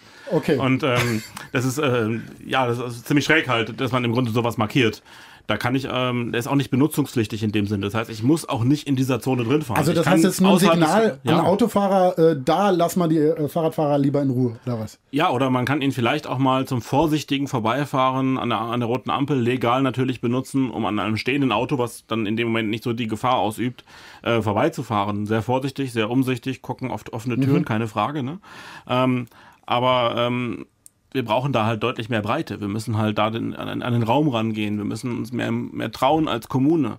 Wir müssen rangehen, dass wir hier und da mal eine Fahrspur rausnehmen oder eine Fahrspur schmaler machen und dem Radverkehr ähm, deutlich mehr Platz äh, reinräumen. Ich denke, in der Runde gibt es da auch keinen Widerspruch zu. Herr Brockmann, war das das, was Sie meinten? Mit noch äh etwas schärfer sogar. Weil, okay. Also es ist so, dass ähm, der Radfahrstreifen, ähm, der ist eben durch eine durchgezogene Linie von der Fahrbahn abgetrennt und darf auch nicht überfahren werden. Und den Schutzstreifen macht man überhaupt nur deswegen, weil ich eine zu schmale Fahrbahn habe, dass sich zwei Lkw oder zwei Busse beispielsweise dort begegnen könnten. Und die dürfen dann eben wenn, über diesen Schutzstreifen, weil der eben eine gestrichelte Linie hat, überfahren. Also das ist sozusagen der, erstmal der erste Unterschied. Ich kann natürlich auch einen breiten Schutzstreifen machen. Der, der muss nicht unbedingt schmal sein, aber der darf halt überfahren werden. Und die gestrichelte Linie lädt im Zweifel eben dazu ein. Aber er wird meist sehr schmal gemacht, Herr Brockmann. Wird, das wird meistens genau, schmal gemacht, genau. Das ist äh, korrekt. Aber das wäre jetzt noch nicht zwingend. Das große Problem ist etwas anderes. Jetzt haben Sie also diesen sagen wir mal, meterbreiten Schutzstreifen und machen das, was wir eben besprochen haben, nämlich halten genügend Abstand oder einigermaßen genügend Abstand zu den parkenden Fahrzeugen, von denen ich immer noch finde, dass sie da rechts neben gar nichts zu suchen haben. Absolut. Und, äh, und fahren dann also am linken Rand dieser gestrichelten Linie. Und der Autofahrer nimmt aber jetzt sozusagen Verkehrsräume wahr. Ja, also wo er normalerweise einen Bogen um diesen Radfahrer machen würde, sagt er, der fährt ja auf seiner Fahrbahn, ich fahre auf meiner. Und wenn man das mal beobachtet, dann stellt man fest, dass dadurch gerade provoziert wird, dass sehr, sehr knapp und sehr eng der Radfahrer überholt wird. Weil der, Rad, weil der Autofahrer ja. denkt, der Radfahrer darf eigentlich so weit drüber bei mir gar nicht schreiben, äh, fahren, der soll in seinem Raum bleiben? Der ist in seinem Raum, aber da Damit ist für den Autofahrer klar, er muss nicht noch einen Meter fünfzig zugeben beim Überholen, ja. sondern fährt eben sehr eng an ihm vorbei. Da müssen wir in die Köpfe rein, dass wir halt die anderthalb Meter Regel, dass die natürlich trotzdem gilt. Ich, nur weil da jetzt ein bisschen Farbe ist, darf ich ja nicht plötzlich Radfahrende gefährden. Das ja, also mir, mir wäre lieber, wenn wir die Schutzstreifen nicht hätten. Also da haben wir auf jeden Fall schon mal einen Tipp für Autofahrer. Man sollte immer darauf achten, dass man an Fahrradfahrern genügend Abstand ähm, einhält, damit man halt da nicht eine Gefährdung irgendwie auslöst. Herr Sommer, was haben Sie denn aus Ihrer Sicht noch für Tipps? Was machen Autofahrer falsch? Oder was sehen Sie so, wenn Sie durch die Stadt fahren? Was so häufig Fehler sind, die Autofahrer im Umgang mit Radfahrern machen? Also das häufigste, was ich hier in Köln feststelle, ist halt, dass man die Radwege oder Fahrradschutzstreifen erstmal zuparkt, sodass die, äh, die, die das, das Minimale, was die Kommune für die Radfahrer da zur Verfügung stellt, dass das dann halt auch noch rücksichtslos von, von ähm, ja, anderen Verkehrsteilnehmern benutzt, für, für private, eigennützige Zwecke halt missbraucht. Und da gibt es auch kein Unrechtsbewusstsein. Doch, die Leute haben ganz klares Unrechtsbewusstsein. Also, die machen es trotzdem. Ja, sie pokern. Also das ist ein reines Pokern. Das ist so, ich vergleiche das mal mit Schwarzfahren. Wenn man äh, sagt, ich fahre so und so oft schwarz, dann rechnet sich das irgendwann. Und genauso äh, handeln die Leute auch. Also ich würde mal sagen, neunzig Prozent der Leute, die ich darauf anspreche, sind völlig einsichtig und äh, bedanken sich auch regelmäßig noch, nachdem sie gezahlt haben. Also es ist ein reines Pokern und es ist... Äh, Aber, aber haben Sie es nicht in der Hand ein bisschen auch als Polizist? Sie könnten ja intensivst die Leute auch abschleppen lassen. Also ja. wenn da ein Auto steht und äh, Radfahrer gefährdet, warum? Ja, das ist ja meistens ein Minutengeschäft. Ne? Also wenn ich jetzt einen Abschleppwagen bestellen würde, das wäre unsinnig, weil ich weiß, der kommt in fünf Minuten spätestens zurück. Das macht keinen Sinn. Äh, ich versuche da ja äh, so viel wie möglich zu sanktionieren, aber äh, letztendlich äh, möchte auch mein Arbeitgeber nicht, dass ich vierundzwanzig Stunden am Tag, dreihundertfünfundsechzig Tage arbeite oder dann sagt, dann bist du irgendwann ausgebrannt. Es ist ein Massenproblem und äh, letztendlich wieder der Vergleich mit dem Schwarzfahren. Warum fahren wir nicht schwarz? Weil wir wissen, sechzig Euro ist doch schon... Das ist schon eine Summe. Das macht man nicht mal so eben. Aber unsere Verkehrsverstöße bewegen sich ja meistens im Rahmen von fünfzehn bis zwanzig Euro. Also wenn das, ich da irgendwo parke auf dem Radweg, was kostet mich das? Auf dem Radweg parken dreißig Euro, mit Behinderung dreißig Euro. Ne, da kommt immer drauf an, ist die Behinderung da, welche Uhrzeit, wie ist die Verkehrslage. Äh, aber man fängt so mit, es geht so um die fünfzehn, zwanzig Euro, fünfundzwanzig Euro, das ist so der, der reguläre Preis. Und das kann man einkalkulieren. Wenn ich das jeden Tag mache und ich werde, naja, wie oft, wenn ich mal überlege, ähm, wann wurde ich das letzte Mal von der Polizei in Köln angehalten, also als Privatperson, ich kann mich nicht dran erinnern. Mhm. Und ich kann jetzt nicht von mir sagen, dass ich nicht auch mal Fehler im Straßenverkehr mache. Das macht jeder, das ist, das ist normal. Aber die Überwachungsdichte, die ist einfach nicht da. Und die äh, Sanktionshöhe, also meines Erachtens, Verwarngelder ab fünfzig Euro aufwärts, das wäre so eine, so eine Schmerzgrenze, wo man sagt, uh, das tut weh. Aber zwanzig Euro einmal im Jahr, ja. das hält keinen davon. Aber man könnte ja auch so konzertierte Aktionen fahren. Gab es neulich in Berlin, äh, Herr Schmidt, da wurden mal zig Autos einfach abgeschleppt, die sich da falsch hingestellt haben. Aus Ihrer Sicht, bringt das was oder ist das nicht nachhaltig? Das machen wir in Köln ja auch schon inzwischen. Also die Kölner Polizei hat da aufs Ordnungsamt sehr stark Druck ausgeübt, um solche Aktionen auch durchführen zu können.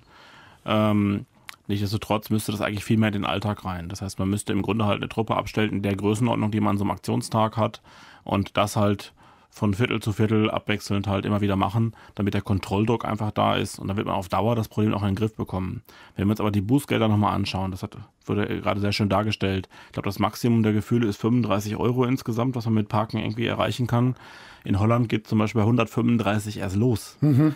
Und da geht es noch viel höher, in, in viel höhere ähm, Bußgeldregionen. Da gibt es ja inzwischen auch eine Bundesratsinitiative, kam gestern durch die, durch die Medien, ähm, dass man eben halt auch daran möchte. Ähm, da ging es sehr stark in den Medien zumindest um das zweite Reihe parken. Da hoffe ich dann, dass wir wenn auch dann an, auf alles äh, Rücksicht nehmen und nicht sagen, wir nehmen vierstellige Buch, Bußgelder, die im Gespräch waren, für zweite Reihe parken und die Leute sagen, okay, dann parke ich besser auf dem Radweg. Das kann es ja dann auch nicht sein.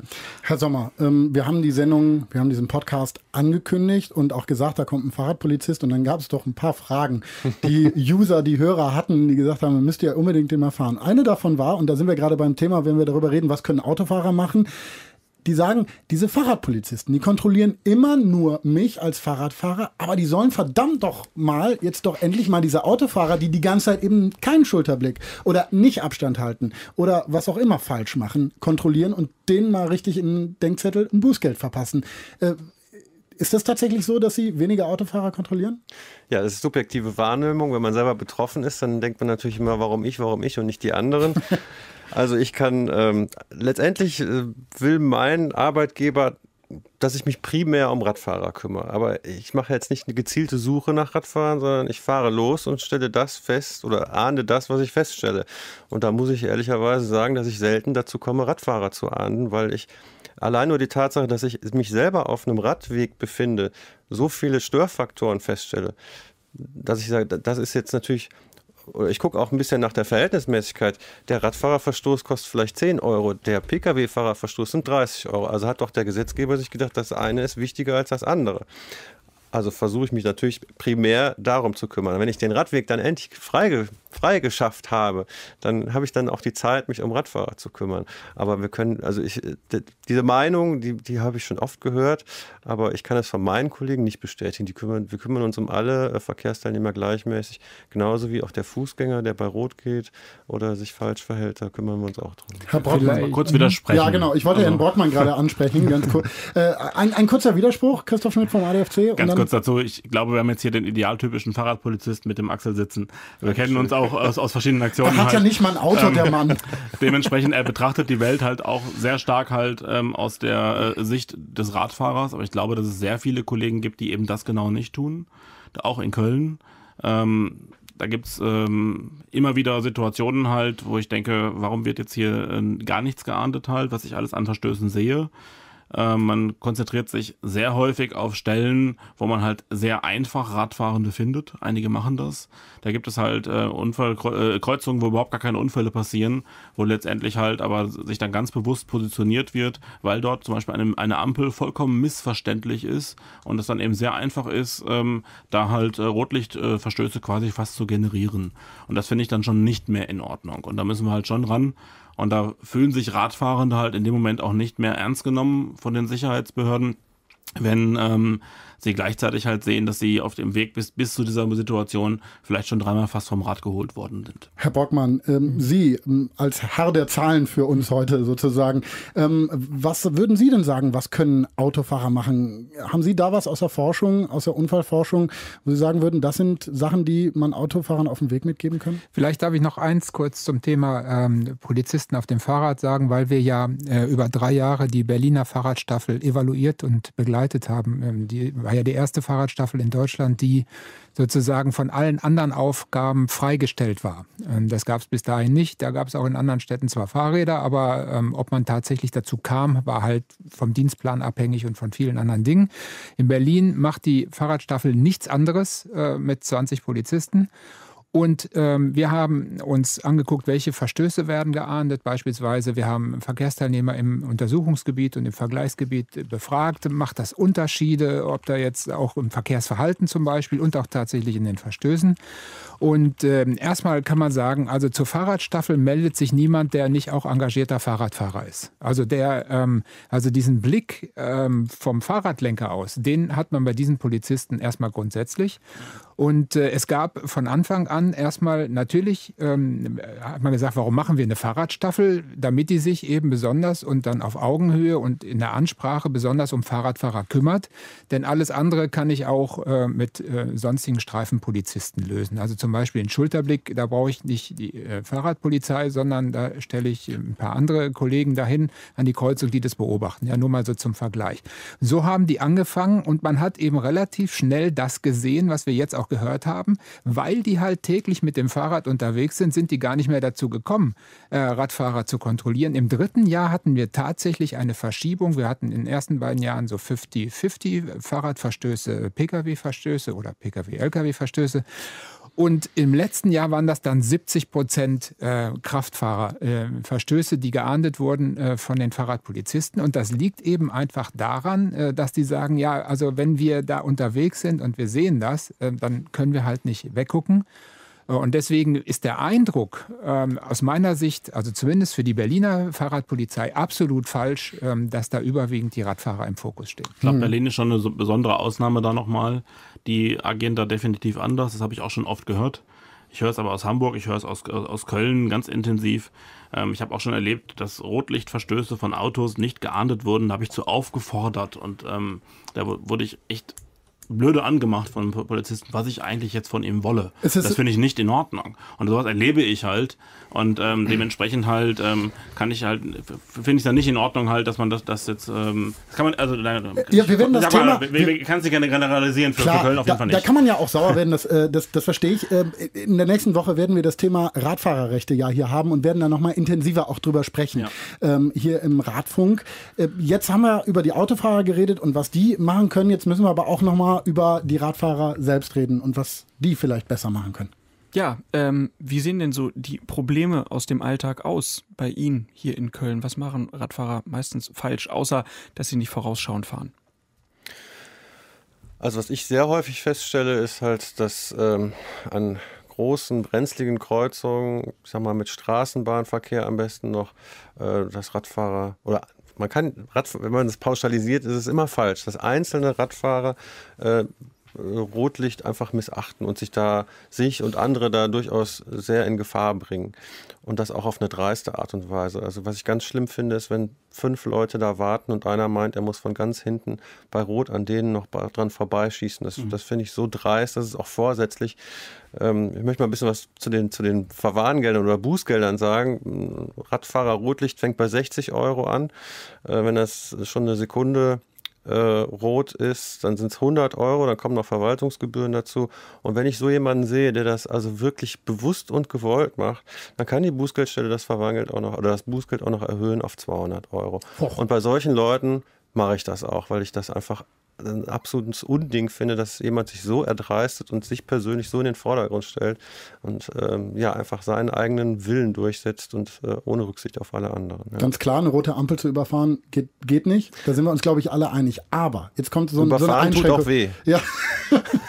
jetzt, jetzt kommt so eine, so eine kleine Einschränkung von mir. Es gibt ja durchaus Stellen, wo man als Radfahrer immer wieder an der roten Ampel steht und denkt, warum ist die eigentlich dauerhaft rot? Warum ist das so ein Problem? Wenn Sie jetzt merken, bei ihren Streifen durch die Stadt. Da gibt es so ähm, Ampeln, wo das immer wieder zum Problem wird, wo ähm, vermehrt Rotverkehrs, äh, Rotverstöße irgendwie stattfinden. Melden Sie das auch mal der Stadt zurück, dass da was geändert wird an den Ampelschaltungen? Ja, also ich äh, kann mich daran erinnern, dass ich an einer Kreuzung, da musste ich als Fußgänger einfach wahnsinnig lange auf Rot, äh, auf Grün warten, weil da auch noch Bahnverkehr war, dass ich sagen muss, für mich sagen muss, das ist unverhältnismäßig für die Fußgänger. Es ist völlig klar, dass die dann irgendwann die Nerven verlieren und äh, bei Rot gehen. Und da schicken wir der Stadt dann dementsprechend auch eine Meldung und die äh, kümmert sich dann im besten Fall darum. Naja, so kann es auch gehen dann. Ich kann das nicht ja. so ganz bestätigen, dass sie sich wirklich kümmert. Also ich äh, trecke einige Ampeln ähm, seit äh, über zwei Jahren teilweise, wo wir querende Straßenbahnen haben, während äh, man als Radfahrer weiterhin grün hat. Es gibt Ampeln, die komplett missverständlich sind, ähm, die einfach nicht angegangen werden. Ähm, ich habe gerade gestern lustigerweise halt noch an die Leiterin der Ampelabteilung in der Stadtverwaltung hier in Köln eine lange Liste geschrieben mit vielen, vielen ähm, sehr verkehrsreichen Ampeln, wo man ähm, versteht, warum irgendwann Menschen die einfach nicht mehr akzeptieren, warum die halt bei, bei Rot drüber laufen an, an ganz bekannten Kreuzungen in Köln, ähm, weil halt die Ampel teilweise gar nicht grün wird. Wir sehen weil, hier, also das ist, wieder, das ist wieder ein Infrastrukturproblem. Das ist oft ein Infrastrukturproblem. Ne? Das werden wir auf jeden Fall auch noch... Oft reagieren die Kontaktschleifen nicht. Sie werden halt oftmals dazu leider erzogen, dass eine Ampel nicht grün wird. Es gibt in Köln gibt's an einer absurden Stelle eine Fahrradstraße, wo nur Fahrradfahrer rauskommen können, wo die Kontaktschleife aber nicht auf Radfahrer reagiert. Ähm, das heißt, das die ist, können gar nicht grün kriegen. Die können sozusagen nie grün kriegen, ganz genau. Die, die fahren dann irgendwann bei Rot natürlich, klar. So, da ähm, sind auf jeden Fall viele Punkte, die wir hier auch noch besprechen wollen. Infrastruktur wird sozusagen nochmal ein ganz, ganz großes Thema sein hier im Radfunk. Aber der A D F C, der hat doch mit Sicherheit auch Hinweise für Radfahrer, was sie machen sollen. Haben Sie da vielleicht so ein paar Punkte für sicheres Radfahren, die Sie uns hier nennen können? So sozusagen die Top drei, sagen wir mal. Also ich denke, das defensive Fahren ist auf jeden Fall der Hauptpunkt. Das hat der Kollege von der Polizei ja auch schon gesagt, dass man halt immer halt ähm, schon damit rechnet, dass andere Fehler machen, dass man darauf achtet, aber sich auch den Raum nehmen, dass man also den Abstand zu Autos durchaus sucht, dass man ähm, gegebenenfalls auch mal seine Geschwindigkeit anpasst. Ich sehe oft halt auch Leute, die sehr schnell unterwegs sind, an einer Situation, wo ich es vielleicht nicht machen würde. Ähm, Aber nichtsdestotrotz, alle machen Fehler und wir müssen halt immer damit rechnen, dass andere Fehler machen und ähm, letztendlich ähm, da auch vorausschauend äh, unterwegs sein. Und dann müssen wir ja als Fahrradfahrer auch gucken, wie ziehen wir uns an mittlerweile. Es gibt ja da auch viel Ausrüstung, ein großes Thema. Viele sagen, na, ein Fahrradfahrer, der muss überall Reflektoren haben, der muss einen Helm tragen, der muss ja bestimmte Beleuchtung am Rad fahren und ähm, Herr Schmidt, Sie verdrehen schon die Augen. Nicht ganz. Also ich denke, wenn jemand sagt, es, er fühlt sich sicherer, dass er, wenn er eine Warnweste trägt oder wenn er einen Helm trägt, dann soll er das machen. Das ist ja jedem seine freie Entscheidung. Also Sie tragen aber keinen Helm? Ich trage in der Regel keinen Helm. Wenn ich jetzt ähm, Rennrad fahren würde oder wenn ich Mountainbike Downhill fahren würde oder so, würde ich auch einen Helm tragen, keine Frage. Aber jetzt so im Alltagsverkehr trage ich definitiv keinen Helm. Aber ich war ähm, jetzt auf dem Weg zur Arbeit, ich habe meinen Helm dann immer auf und ich war jetzt bei meinem Sturz unglaublich glücklich, dass ich ihn auf hatte, weil ich bin draufgeknallt. Ja, aber letztendlich halt ähm, glaube ich, dass ähm, die wenigsten Kopfverletzungen wirklich ernsthaft von diesem Helm ähm, verhindert werden. Aber das ist jetzt meine persönliche Meinung. Das so, wird jetzt nicht als A D F C-Meinung darstellen. Wir haben ja jemanden da, der, der ähm, sich mit Unfallforschung nur, nur beschäftigt. Ganz kurz halt, mhm. Wir haben jetzt gerade über die Warnwesten auch noch, auch noch gesprochen. Man muss sich bestimmt kleiden und so weiter halt. Das sehe ich ganz sicher nicht so. Ich glaube, wir haben mit der S T V Z O in Deutschland halt gute Regelungen. Straßenverkehrsordnung? Straßenverkehrszulassungsordnung. Zulassungsordnung. Das okay. heißt, ähm, wir haben äh, ganz klare Richtlinien, wie ein Fahrrad auszusehen hat, was für Lichtkomponenten ähm, dran sein müssen, was für Reflektoren da sein müssen und so weiter. Und ich glaube, wenn man ein Rad hat, was dieser S T V Z O entspricht, dann wird man in der Regel auch schon gesehen. Ob ich vielleicht auf einer einsamen Landstraße im Dunkeln irgendwo vielleicht doch besser mal eine Warnweste trage, das mag vielleicht sein.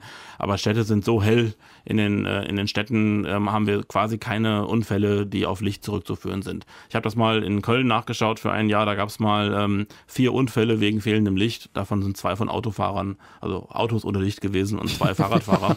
Okay. Dementsprechend bei über vierzigtausend Verkehrsunfällen ist das jetzt kein relevantes Thema eigentlich. Herr Brockmann, die verkehrssichere Kleidung oder die Warnkleidung, taucht das bei Ihnen auf? Äh, nein, also ich würde jetzt, also das Lichtthema, das sehen wir genauso, ähm, ist eher ein Randthema. Natürlich kann es passieren, dass man übersehen wird und ich würde auch zustimmen, wenn man sich persönlich sicherer fühlt. Mir geht das zum Beispiel so, ähm, dann ähm, zieht man sich reflektierende Kleidung an. Ähm, aber ich würde nicht sagen, dass wir da wahnsinnig viele Probleme lösen. Was anderes ist das aus meiner Sicht beim Helm. Ähm, da bin ich durchaus, und das können wir auch aus Studien äh, ganz gut belegen, und zwar ähm, natürlich nur, wenn wir uns die schweren Unfälle angucken. Wenn ich als Maßstab alle Unfälle nehme, dann sieht man schon, äh, dann geht das in einen sehr kleinen Bereich runter. Aber wenn ich mir nur die schweren Verletzungen anschaue, dann kann ich eben doch sehr gut sehen, ähm, beispielsweise aus der Münster, aus einer Münsterstudie wissen wir das mit allen Krankenhäusern dort, die wir gemacht haben, dass sämtliche schweren Kopfverletzungen äh, bei Fahrradfahrern aufgetreten sind, bei Radfahrern, die eben keinen Helm auf hatten. Und ähm, es ist, trifft zu, also es gibt irgendwann eine Geschwindigkeit, wo auch der Helm nichts mehr hilft. Aber gerade zum Beispiel beim Thema Senioren, beim Thema Pedelec, ähm, haben wir äh, Stürze mit sehr geringer Geschwindigkeit, teilweise sogar aus dem Stand.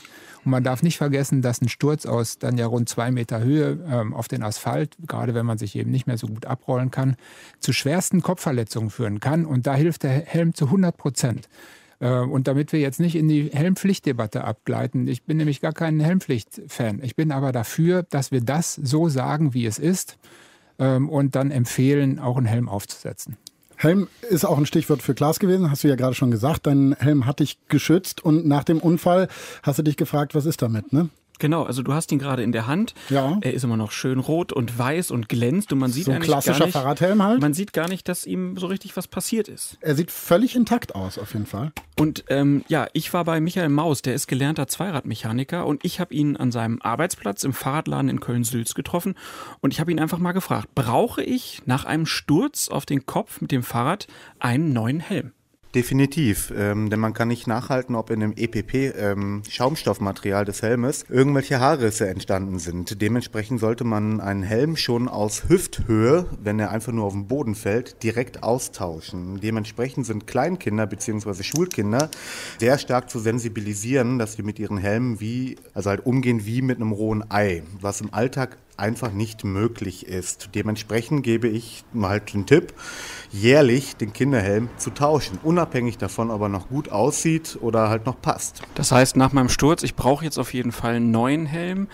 Wenn du dir meinen Helm so anguckst, habe ich da überhaupt eine gute Wahl getroffen oder ist das einer von der Stange und das war ein Fehler, weil der recht günstig war? Definitiv ist das ein guter Helm. Das ist ein Markenhelm, unabhängig von der Marke selber. Kommt es einfach auf die Kopfform drauf an, wie bei, bei einem Schuh. Ich tue es immer sehr, sehr gerne mit Sportschuhen vergleichen. Das heißt, dass äh, der Kunde zum Beispiel in einem Adidas-Schuh Schuhgröße vierzig hat und in einem Nike-Schuh aber Schuhgröße einundvierzig braucht. So ist es auch bei den Helmen. Jeder Mensch hat eine andere Kopfform, ründlicher, nach vorne vorne gestreckt, nach oben gestreckt. Dementsprechend kann man nicht pauschalisieren, ob der Helm immer passt. Das ist einfach herstellerabhängig. Das heißt, ich muss den Helm aufsetzen und dann merke ich schon, ob der mir passt? Korrekt. Ähm, wenn man ein gutes Gefühl hat, der keine Druckstellen hat, mit den Fingern in den Löchern von Helm oben reingreift und man die Kopfhaut direkt am Helm spürt, sitzt er vernünftig und das auch richtig. Und wenn ich dann vor der schwierigen Entscheidung stehe, mir einen zu kaufen, welche Tipps gibst du dann deinen Kunden? Ich würde immer einen äh, ähm, belüfteten Helm nehmen, mehr hätte ein Fliegengitter vorne drin, beziehungsweise Bienengitter, damit halt während der Fahrt keinerlei Kleinviecher reinkommen, die einen ablenken können, weil die auf der Kopfhaut rumkribbeln. B M X-Helme oder Helme, die halt komplett geschlossen sind, davon halte ich eher wenig, weil man da halt einfach keine Luftzirkulation hat und sich halt einfach totschwitzt, unabhängig, ob es im Winter ist oder im Sommer ist. Wir brauchen ja heutzutage für viele Sachen Fahrradhelme, Skifahren, B M X-Fahren, Fahrradfahren. Gibt es eigentlich auch irgendwelche Modelle, die für alle Sportarten gleichermaßen zu nutzen sind? Nein, definitiv nicht. In Europa ist es so, gibt es E C E-Normen und dementsprechend müssen die Hersteller diese auch einhalten für die jeweiligen Sportarten. Dafür gibt es äh, Normtests, dass zum Beispiel, ich kann das jetzt nicht genau sagen, fiktiv kann ich das nur sagen, dass ein Skifahrer zum Beispiel eher mit achtzig Kilometer pro Stunde auf den Kopf fällt, also halt fallen kann und Fahrradfahrer halt in einem Range-Bereich zwischen fünfzehn und halt fünfundvierzig Kilometer pro Stunde. Das kann ich nicht pauschalisieren. Das ist auch gerade Quatsch, das so zu machen. Okay, aber man sollte sich schon für die entsprechende Sportart den entsprechenden Helm kaufen. Fährst du denn selber mit Helm? Definitiv. Und was sagst du Leuten, die nicht mit Helm fahren? Den zeige ich meine Narbe auf dem Kopf und an der Nase. Das heißt, du hattest einen blöden Unfall? Aber richtig. Und wenn du einen Helm getragen hättest, wäre nicht so viel passiert? Dann hätte ich keine Narbe oben auf der Stirn gehabt, auf der Nase wahrscheinlich schon. Ähm, eventuell wäre der Sturz auch anders vonstatten gegangen, hätte ich einen Helm aufgehabt, weil man dann, also ich bin halt erst mit dem Schädel aufgeschlagen und dann mit der Nase an der Bordsteinkante. Also ein Plädoyer fürs Helmtragen? Definitiv. Vielen Dank für das Gespräch. Kein Problem. Michael Maus, Zweiradmechaniker der Bike-Station aus Köln, im Interview mit dem Radfunk zum Thema Helme. Paulus, du fährst auch mit Helm? Ich fahre auch mit Helm, ja. Also manchmal vergesse ich ihn und ich muss sagen, ich fahre nicht so gerne mit Helm. Also mich nervt er manchmal, aber äh, ja, ich fahre mit Helm, ganz klar. Und Sie, Herr, Herr Sommer, fahren Sie privat auch mit Helm? Als Mountainbike-Staffelmitglied ja schon, ne? Also dienstlich natürlich immer mit Helm. Das ist auch bei uns verpflichtend. Im Privatleben äh, mal so, mal so. Es kommt so ein bisschen drauf an, wo ich hinfahre. Also mal eben kurz um die Ecke zum Einkaufen. Da vergesse ich den sicherlich. Aber wenn ich jetzt eine Radtour plane, auch mal durch äh, Wald und Wiesen, dann habe ich ihn dann noch auf. Ja. Herr Brockmann, äh, Sie haben gesagt, Sie fahren Rennrad, dann auch mit Helm, ne? Dann auch mit Helm. Ansonsten würde ich das auch unterstützen. Also die, wenn ich mal nur kurz um die Ecke irgendwo hinfahre mit dem anderen Alltagsrad, dann kann mir auch das andere mal passieren, ja. Aber bei Kindern, die sollten immer einen Helm tragen? Ja, Kinder, da haben wir sowieso eine sehr viel höhere Helmtragequote, aber eins ist klar, also wenn die Erwachsenen was Falsches vormachen, dann können sie das von den Kindern nicht verlangen. Ja, vielleicht braucht es ja auch sowas, wie es da, ja, schlimmerweise im Skisport gegeben hat. Beispiel Michael Schumacher war da ja ein schlimmer Sturz und man hat dann auf den Skipisten auf einmal gesehen, im nächsten Jahr trugen alle Helme. Ähm, so einen Effekt könnte es wahrscheinlich bei Fahrradhelmen auch geben, wollen wir nicht hoffen, dass es irgendwem was passiert. Aber für mich ganz persönlich habe ich gedacht, so ein Helm, der gibt mir schon jetzt ein bisschen mehr Sicherheit. Und äh, wenn ich mir dann einen neuen Helm kaufe, da hat mir Michael Maus, der Zweiradmechaniker, noch was anderes erzählt. Er hat mir nämlich erklärt, worauf man beim Kauf von Helmen besonders achten sollte. Es ist wichtig, dass ein Helm immer verzapft ist von der oberen Schale. Das heißt, dass der Einsatz im Helm, der Kunststoffring, wirklich mit dem E P P-Schaum oder der Helmschale miteinander verbunden ist. Verzapft bedeutet, dass die Kunststofflaschen in den E P P eingelassen sind, die dann auch gerne bei dem Äußeren, also die Farbe auf dem Helm bzw. die Lackschicht, das ist ein ganz, ganz dünnes Kunststoffverbund, die auf dem Helm entweder verklebt werden oder verbacken werden. Wenn diese nicht verzapft sind, kann es sein, dass im Hochsommer sich dieser Kunststoff oben auf dem Helm am Kleber löst und man einen Helm mit zwei Teilen hat. Das klingt jetzt ein bisschen technisch. Das heißt, aus Sicht von Michael Maus sollte man bei Kinderhelmen mindestens fünfunddreißig Euro investieren, bei Erwachsenenhelmen mindestens fünfzig Euro. Ich weiß aber aus eigener Erfahrung, Klaas, dass äh, wenn man mal so guckt, in Prospekten, im Netz, äh, sonst wo, im Fahrradläden, es geht durchaus viel, viel billiger. Ne? Ja klar, es gibt Schnapper, sagt Michael Maus auch. Ähm, aber er gibt zu bedenken, dass man immer darauf achten muss, dass die Helme nicht zu alt sind. Im Helm sollte eigentlich immer stehen, wann die Helme produziert wurden. Äh, in meinem Helm steht das zum Beispiel nicht. Aber wenn das da drin steht, dann sollten die nicht älter als zwei Jahre sein. Dann dürfen die auch gar nicht verkauft werden. Und wenn ich jetzt zum Beispiel einen Helm habe, der schon anderthalb Jahre alt ist und den gibt es dann ganz günstig, dann sollte ich mir schon gut überlegen, ob ich den dann überhaupt noch nehme. Herr Sommer, Sie als Fahrradpolizist, wenn Sie dann vielleicht auch zu einem Unfall mit einem Fahrradfahrer gerufen werden, haben Sie da eine Erfahrung, dass Sie sagen, ja, also da war jetzt ein Helm, wäre jetzt ein Helm vielleicht besser gewesen oder sowas? Also grundsätzlich mache ich keine Unfallaufnahmen, deswegen kann ich das so nicht sagen, mhm. aber äh, ich kenne viele äh, persönliche Beispiele. Ähm, das fing schon an, mein erster Verkehrsrechtslehrer, der zeigte uns relativ zeitnah seinen Kopf, seine vielen, vielen Narben und hat uns erklärt, dass sein halber Schädel durch Metall ersetzt worden ist, weil er so einen Unfall hatte und er ist äh, ganz unglücklich selb- selbstständig mit dem Kopf auf eine Bordsteinkante geknallt. Und das hat mich natürlich schon sehr sensibel gemacht. Ähm, und ähm, im täglichen Dienst ähm, ist es schon mal so, dass ich gerade, wenn ich ähm, ja, Eltern mit Kindern sehe und ähm, wenn die die auf dem Fahrrad mitnehmen oder im Anhänger, da würde ich die Leute auch drauf ansprechen und ihnen ähm, mal vor Augen führen, was passieren kann und ob es da nicht sinnvoll wäre, ähm, da mal zu überlegen, ob man dem Kind nicht doch einen Helm aufsetzt. Ich wäre übrigens bei Kindern, ähm, da wäre ich für eine Helmpflicht. Das ist äh, dieses Beispiel ähm, Skiurlaub oder Wintersport. Ähm, da hat sich tatsächlich sehr viel getan in den letzten Jahren. Und heutzutage, Kinder ohne Helm sind in Skischulen da nicht mehr erlaubt. Also da ist es bei Kindern völlig klar, da steht man zum Helm.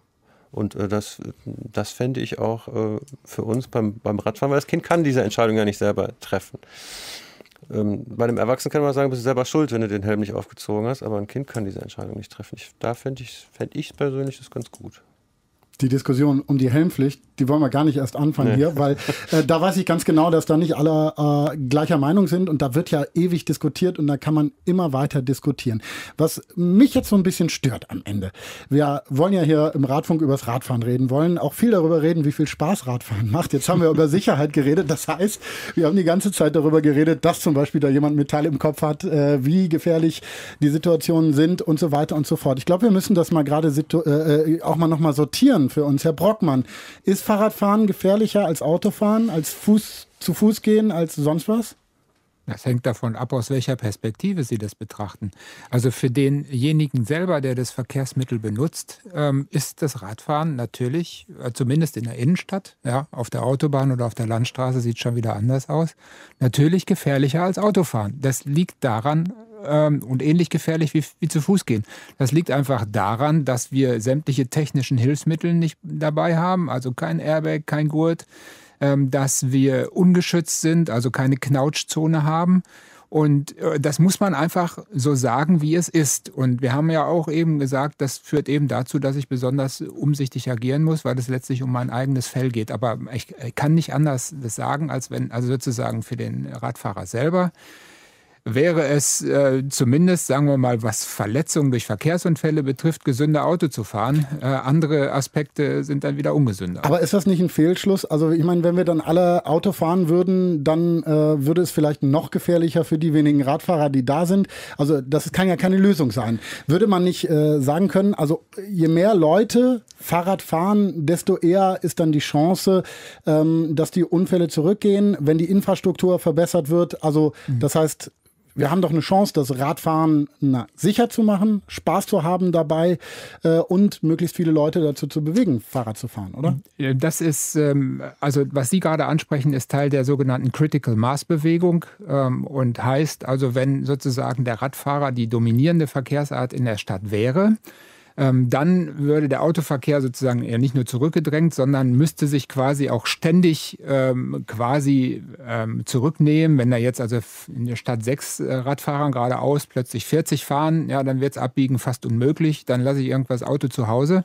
Das könnte auch tatsächlich passieren. Die Frage ist nur, wo ist diese kritische Masse erreicht? Sie haben ganz am Anfang der Sendung haben wir über die haben wir gesagt, Fahrradstadt ist Münster. Und wenn Sie sich mal das Verkehr, und da haben wir tatsächlich diesen hohen Radverkehrsanteil von rund vierzig Prozent im Modal Split. Und wenn Sie sich mal das Unfallgeschehen mit Fahrrädern in Münster ansehen und übrigens auch in, in Holland ansehen, dann stellen Sie fest, dass vierzig Prozent jedenfalls die kritische Masse noch nicht ist. Und das heißt für mich, das ist alles äh, sehr schön, aber das ist ein Wolkenschloss in der Zukunft. Und da mag das auch zutreffen. Aber wenn wir über den heutigen Verkehr reden, und nur, das haben Sie mich ja gefragt, muss man sich einfach eingestehen, dass Radfahren nicht ungefährlich ist. Autofahren ist auch nicht ungefährlich. Ähm, Christoph Schmidt äh, hat gerade schon mit dem Kopf geschüttelt. Also grundsätzlich ist es schon so, dass Autofahren, glaube ich, insgesamt halt deutlich gefährlicher ist als Radfahren. Äh, das mag jetzt ähm, auf einzelne Situationen hinaus äh, anders sein, das mag schon sein. Aber wenn wir uns gerade Münster anschauen, liegt es halt daran, dass die Infrastruktur einfach den äh, Radfahrerzahlen nicht gewachsen ist. Dass wir da halt äh, Radwege haben, die auch nicht breiter sind als in, als in Köln, aber dreimal mehr Fahrradfahrer. Dementsprechend ist es halt auch nicht verwunderlich, dass wir da sehr viele Unfälle zwischen Radfahrenden haben. Und ähm, in Münster ist, also Münster ist aus, aus unserer Sicht eine Autostadt, die halt zufälligerweise wegen den Radwegen, die sie sehr früh schon hatten und wegen dem hohen Studentenanteil, einen sehr hohen Radverkehrsanteil hat. Herr Sommer, was ist Ihr Tipp, damit Radfahren in der Stadt Spaß macht? Ich bleibe dabei, vorausschauend fahren und äh, die Fehler von anderen einkalkulieren. Und dann empfinde ich Fahrradfahren in der Großstadt äh, als, als nicht gefährlich. Herr Schmidt? Ich tue mir immer schwer zu sagen, halt, fahr nicht auf den Hauptverkehrsstraßen. Ich denke, man sollte als Radfahrer die das Recht haben, überall in der Stadt auf, auf allen städtischen Straßen zu fahren. Nichtsdestotrotz gibt es auch oft alternative Routen, auf denen ich so, super schnell vorankomme, aber viel weniger Stress habe und die suche ich mir oft raus.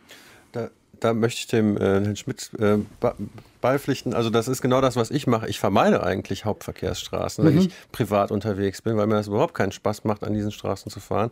Und es gibt, also gerade in Köln, gibt es fast in alle Himmelsrichtungen alternative Strecken, wo man auch weniger Ampeln hat, wo man durch Grün fährt. Das macht einfach viel mehr Spaß. Das ist ja auch, wenn man mal sich die Stickoxide und den Feinstaub anschaut, eine gute Wahl. Denn wenn man schon ein paar Meter von der Hauptverkehrsader weg ist, dann ist es viel besser, was die Luft angeht. Und selbst wenn man einen kleinen Schlenker macht, man ist trotzdem noch meistens schneller als die Autos an dem Ort, an dem man eigentlich das kommen sowieso. will. Also ich habe da selber mal die Erfahrung gemacht, ähm, mein Weg zum Dienst äh, fahre ich äh, auf direktem Wege, wenn ich hinfahre, und wenn ich nach Hause fahre, nehme ich einen, einen Schlenker, also einen Umweg in Kauf, wo ich durch Grünanlagen fahre, und ich habe festgestellt, ich, obwohl ich wesentlich längere Strecke habe, bin ich äh, genauso schnell zu Hause, als wenn ich mitten durch die Stadt fahren würde und an jeder Ampel halten müsste. Ich finde das ja toll, dass wir einen Radfahrpolizist haben, dem das Radfahren offenbar auch richtig, richtig Spaß macht. Und das war sie, die erste Episode vom Radfunk.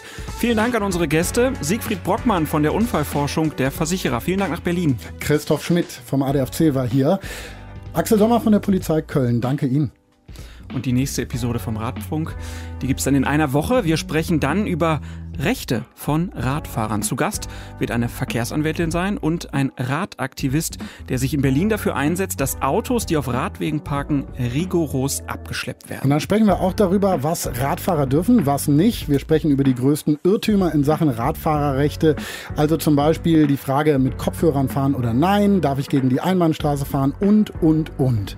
Und ganz wichtig ist uns, wenn ihr, wenn Sie da Fragen haben, dann her damit. Wir klären die dann gerne hier im Radfunk. Schreiben schreiben Sie uns einfach. radfunk at deutschlandfunk punkt de ist unsere Mailadresse dafür. Ist auch die Adresse für Kritik, für Lob, für Anregung oder für eure, für Ihre Radgeschichten, von denen ihr sagt, hey, die sollten hier unbedingt mal erzählt werden im Radfunk. Meldet euch doch bei uns. radfunk at deutschlandfunk punkt de. Wir freuen uns. Und außerdem noch der Hinweis auf deutschlandfunk punkt de schrägstrich radfunk und unter deutschlandfunknova punkt de slash radfunk. Da sammeln wir alles, was hier im Radfunk gemacht wird. Da findet ihr auch jetzt schon einiges zum Thema Radfahren. Da gibt es zum Beispiel auch die Videos, die wir zur Reihe machen. Die erscheinen immer dienstags. Und das ist jetzt wirklich der Schluss. Mein ja. Name ist Klaas Reese. Ich bin Paulus Müller. Und wir freuen uns auf das nächste Mal. Bis dahin, fahrt vorsichtig, fahrt vorausschauend. Ja, ja, aber vor allen Dingen fahrt mit ganz, ganz viel Spaß. Und dann, hier die Herrschaften, gute Heimfahrt. Ja, machen Sie es gut, ne? Vorsichtig fahren. Und, und vielleicht heute mal so ein bisschen lockerer. Nur die Autofahrer kontrollieren, nicht die Radfahrer oder so, Herr Sommer. Wie wäre das? Ach, ich will wieder ein Fahrrad haben. Ja, bei äh, mir wird's auch Zeit. Leihrad. Ich muss mit dem Auto gleich wieder bei diesem schönen Wetter. Und nervt jetzt schon. Und ich mit dem Leihrad. Tschüss, macht's gut. Tschüss.